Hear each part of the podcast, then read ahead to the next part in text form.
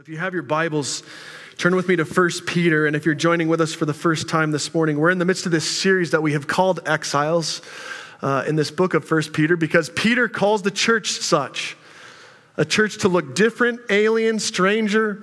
Uh, and we are temporary residents on this planet for the purpose of bringing the good news of Jesus Christ. And um, this morning, we're going to turn to chapter 3. We're going to look at verses 13 through 22 together.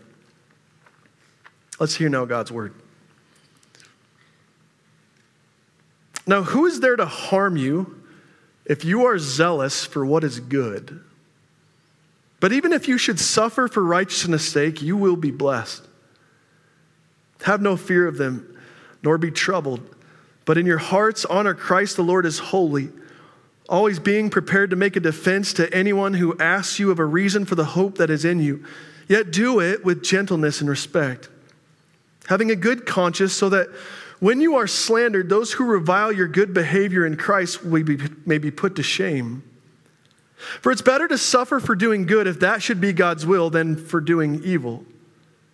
For Christ also suffered once for sins, the righteous for the unrighteous, that he might bring us to God, being put to death in the flesh, but made alive in the spirit, in which he went and proclaimed to the spirits in prison because they formerly did not obey when God's patience waited in the days of Noah while the ark was being prepared, in which a few, that is, eight persons, were brought safely through the water.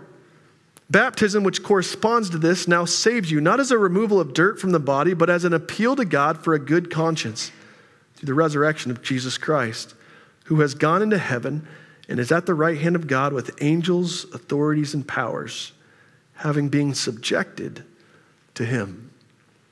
The grass withers and the flower fades, but the word of our God endures forever. This morning, I want to talk about where faith and fear collide. Where faith and fear collide. And to get us thinking, I want to invite you to think about your greatest fear with me. What is it that you fear the most? And I don't mean uh, like phobias like spiders or heights. I, I want to get a bit deeper than that. So, so maybe we ask it like this um, What is it that you fear the most when you think about tomorrow? When you consider your future self, what, what fears or anxiety rise to the surface?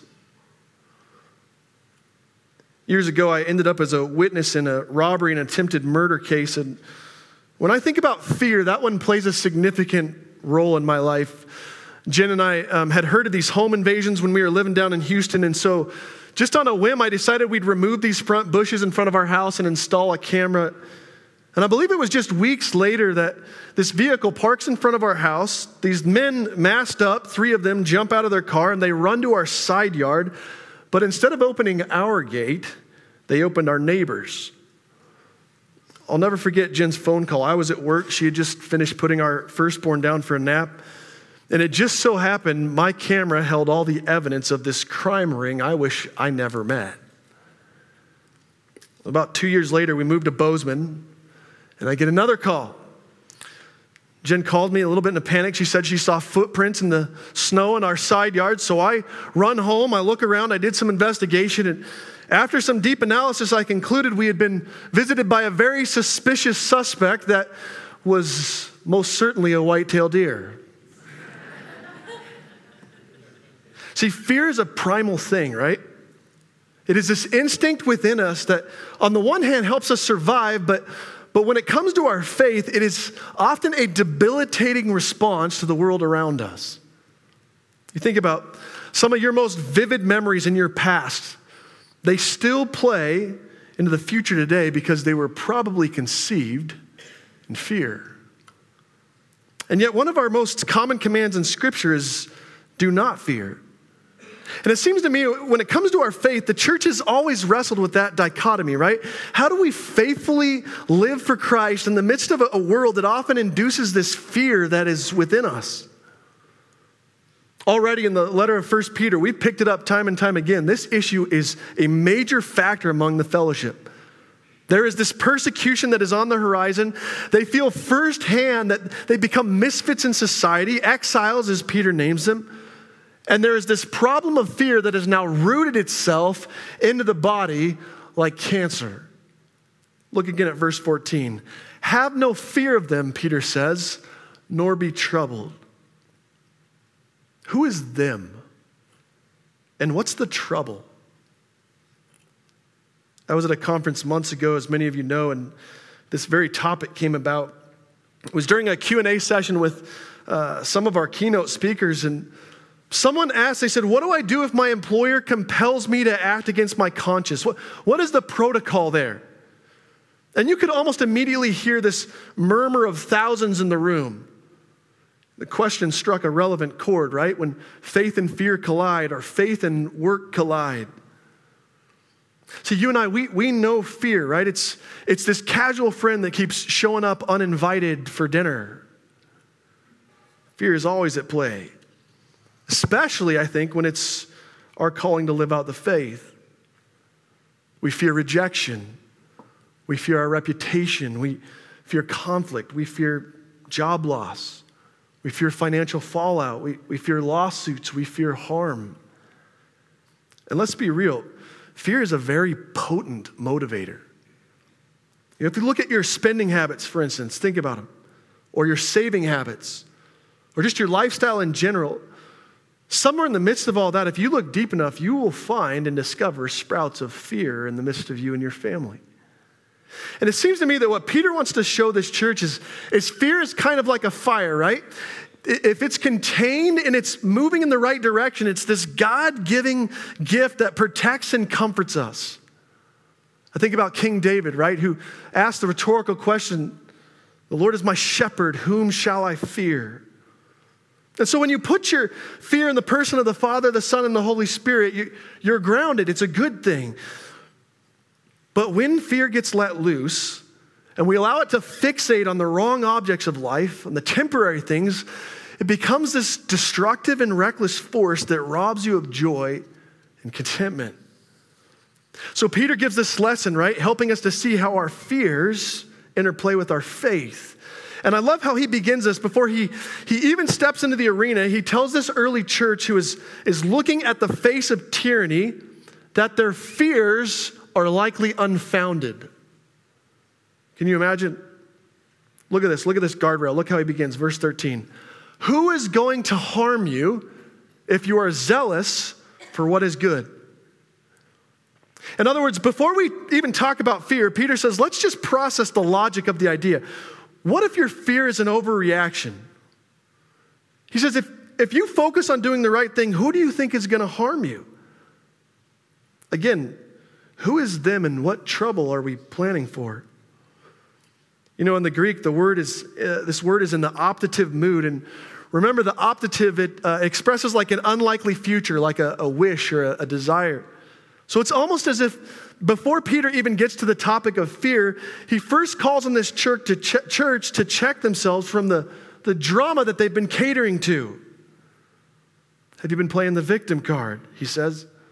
Let's, let's not borrow trouble.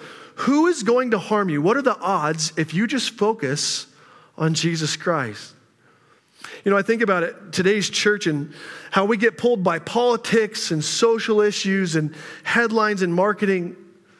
And I feel like this is a very, uh, this is a very relevant lesson, right? We, we often hear intentional extremes, whether it's from the podium or publications or podcasts. Marketing 101 is lead them by fear. So, if you can convince Christians, the large majority in the country, that freedom is at stake and that the world is coming to an end and nothing is settled anymore, and that we could be moving to the gulags soon in our faith, those that speak to us know that what motivates is fear. It leads to votes and dollars. And while all of this certainly brings legitimate concern, I'm not dismissing it all. I think we should acknowledge that if we're not shrewd, if we're not wise, we'll fall into this trap that Peter's trying to guard us from. Peter says, when it comes to your fears and your faith, you should ask, who is it that's going to harm you? I feel like this is a really relevant point, right? If, if, if we could just focus as the church on doing right, if we would commit ourselves to, to what is beautiful and just and blameless, Peter says chances are no one is going to harm you. And just think about this. This is a bold statement. Peter is making this statement in the days of Nero, breathing out fiery threats against God's people. I love how Proverbs 16 7 expands on this. It says this When a man's ways please the Lord, he makes even his enemies be at peace with him. You know, as we think about our fears and we think about living our faith, I think we should stop and ask, what am I telling myself right now? And is it true? Because here's the first danger when it comes to dealing with fear. If we're not careful, we can quickly get caught up in this doomsday narrative, right? All the while, life is passing you by as you stand paralyzed about something that probably won't even come to fruition. Jesus said it like this Matthew 6. He said, Do not worry about tomorrow, for tomorrow has enough trouble. Each day has enough trouble of its own. Well, now that Peter's held the drama in check, um, he's going to spend the rest of this lesson focused on the what if, the just in case. And again, this is a very timeless issue, this, this idea of fear. And he wants to answer the question what happens if we do face hardship or opposition or even persecution for our faith? What, what then? And this is how he begins. Look at verse 14. He says, If the worst does come, if you should suffer for righteousness' sake, he said, here's three things that you should consider as you go through that storm.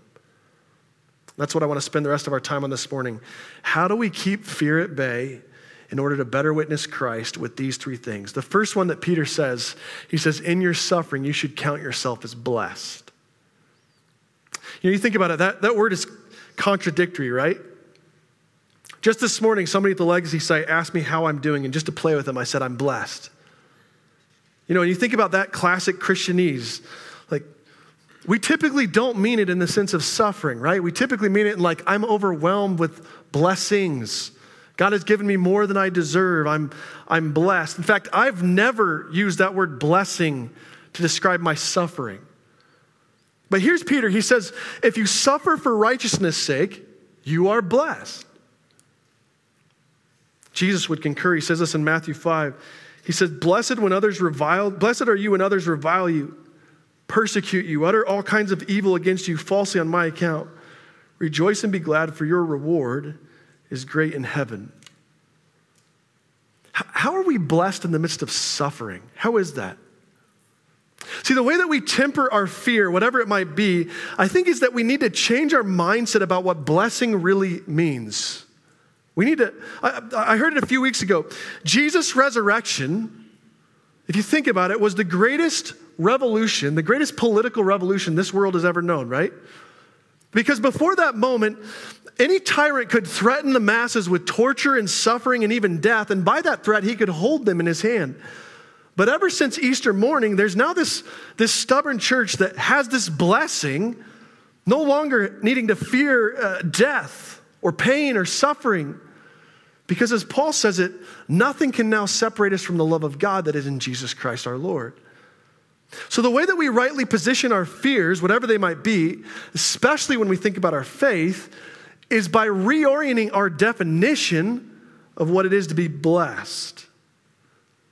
To be blessed is to be saved by the extravagant grace of Jesus Christ, proven to us on the cross. To be blessed is to stand certain that we too will rise from the dead. To be blessed is to know that even when you feel alone or you think you are alone, you are never alone.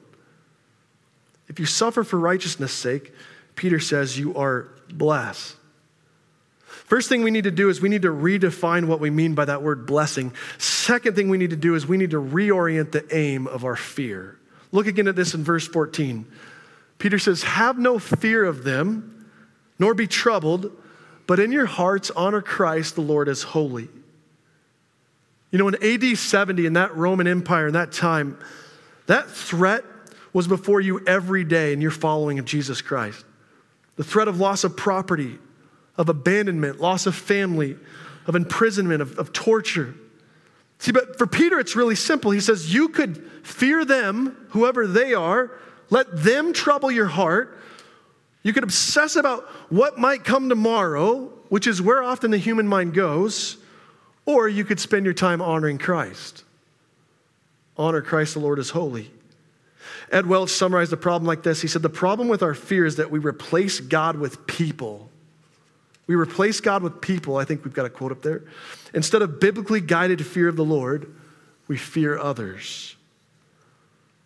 Reminds me of Jesus' words right after he's revealed to his disciples that he's going to go to the cross and they're shook up. He says in John 14, Do not let your hearts be troubled. Believe in God, believe also in me. Last year, Chapman University put out a nationwide survey in order to better understand what it is that we fear. And out of hundreds of fears they, that they listed for their study, this is what they found. This is what keeps most of us up at night. Look at this list corrupt government officials, someone I love becoming ill or dying, nuclear weapons, world war, loss of drinking water, loss of finances, economic collapse, biological warfare. And as you read that list, like there's a common thread that begins to emerge, right? Can you see it? As you look at each one of those, there's something unique that ties them all together, right? And what ties them all together is that none of those things are rooted in the fear of the Lord. And at the same time, for the most part, here's what's unique. At the same time, those things on that list, most of them are out of our hands entirely. We can't do anything about them. And yet, the survey found that these are very real fears that we carry on our backs like a burden. If we're not careful, Fear becomes an idol, and we, we end up worshiping fear, the fear of man, rather than worshiping the fear of God. Dietrich Bonhoeffer said it like this He said, Those who are afraid of men have no fear of God, but those who fear God have no fear of men. I think that's worth processing for a minute. Those who are afraid of men have no fear of God, but those who fear God have no fear of men. Let me say that a bit differently. This, this isn't mine, but it's just as good. When you fear the Lord, you fear nothing else. When you don't, you'll fear everything else. See, we know fear, right? Whether you show it or not, fear is inevitable, it's, it's primal, it's instinctive. But what we do with fear, that's what makes the difference. See, in the fear that Peter is dealing with, it's a very tangible fear. What, what am I to do with those on the horizon who are probably coming after the church for what we believe? This is not an irrational question. But the answer for Peter is that when you fear, you should redirect your fear to the appropriate place. How do we manage our fear in the midst of our faith? First, remember if you suffer, you are blessed. We need to redefine our blessings. Second, we need to fear God instead of man and reorient our fears. Third, Peter says we need to be prepared. We need to redefine, reorient, and finally, we need to reestablish our footing reestablish our footing. Look at this in verse 15. Peter says, Always be prepared to make a defense of anyone who asks for you a reason of the hope that is in you, yet do it with gentleness and respect. Some of you might remember years ago, a friend and I went up for a drive to the mountains. And I just had this surgery on my foot, so the plan was to drive to this lake and hobble down into a chair and just fish for a while. It had just been a few days since I was under the knife. And about the time we got to the lake, we came up to this snowdrift in the road and it looked fully passable. Two college kids looked at this thing and we thought, yeah, let's, let's, let's tackle that. So my friend, he gunned it. We got halfway through this little mini snowfield, and before we know it, the 4Runner sank. Started spinning our tires, rocked back and forth a couple of times, got out, and with my boot, tried to shovel out the snow. And we realized quickly we were in trouble. I had no heavy jacket. I'm in this cast. There's no cell phone uh, reception. We, we had no shovel. There's no sandbags. So the only option now we knew was to grab the crutches and go for a hike. Well, my friend made it much further than I did, and by God's grace, we, we found just enough cell phone reception to send out one text. Didn't even know if it went through. And about four hours later, our youth pastor, who was also the head of the search and rescue in the valley, showed up to save us with a bunch of four wheelers. And You might say there was quite a bit of shaming because we were quite ill prepared. If you are living your faith and you're doing it right, then those around you are going to take notice. They are going to see the hope that is in you that they don't have. And they might not casually ask you. In the case of this, this scripture, it's actually referring to, to Peter saying to the church, You might be called to the courts or interviewed publicly And he says, You always should be prepared to give an account of the hope that is in you.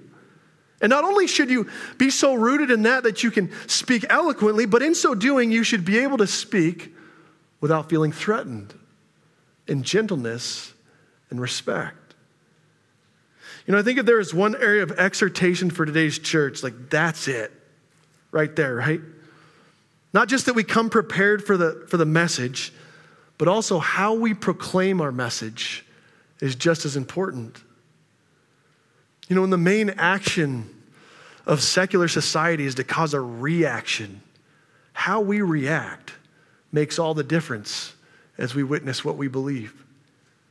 And I think when it comes to fear in the midst of our faith, in the midst of the church, we need to redefine our blessings, we need to reorient our fears, and we need to reestablish that footing.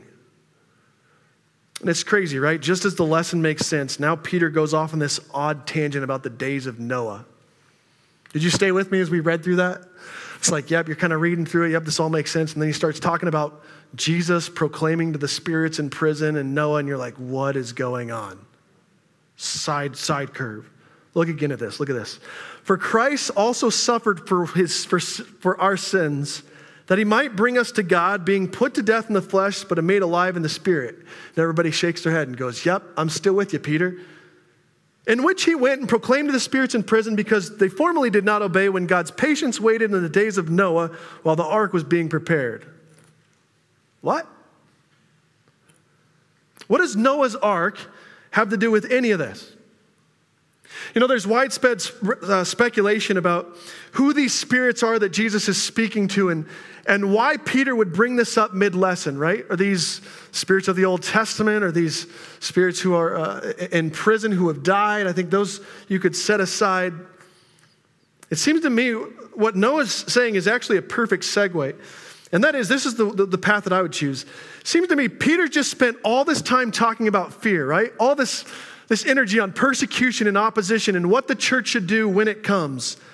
And you think about it, no one probably suffered more ridicule or mockery for living his faith than Noah did. I mean, the guy would talk about an exile, he'd have been seen as crazy, right?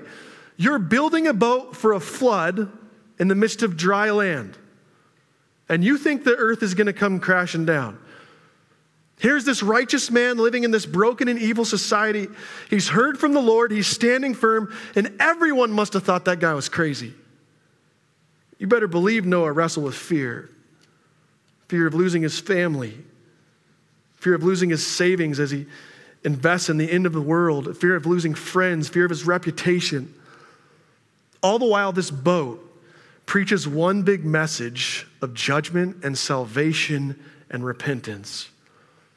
And here's my take it seems to me Peter's trying to make the point that just as Jesus used Noah to proclaim the truth to those who were captive, lost in society, these lost spirits, without fear or hesitation, so now we too are called to honor Christ as he still proclaims that news to the captives today. So let's just finish right in the same place we began. When you think about your faith and your future, what is it that you fear? Who is it that you fear? What is it that brings your heart trouble? And ask yourself, how rational are those fears really? Who is there to harm you if you are zealous for what is good, Peter says? And let's say that the opposition is real, and let's say that it actually does come to us and we see a change.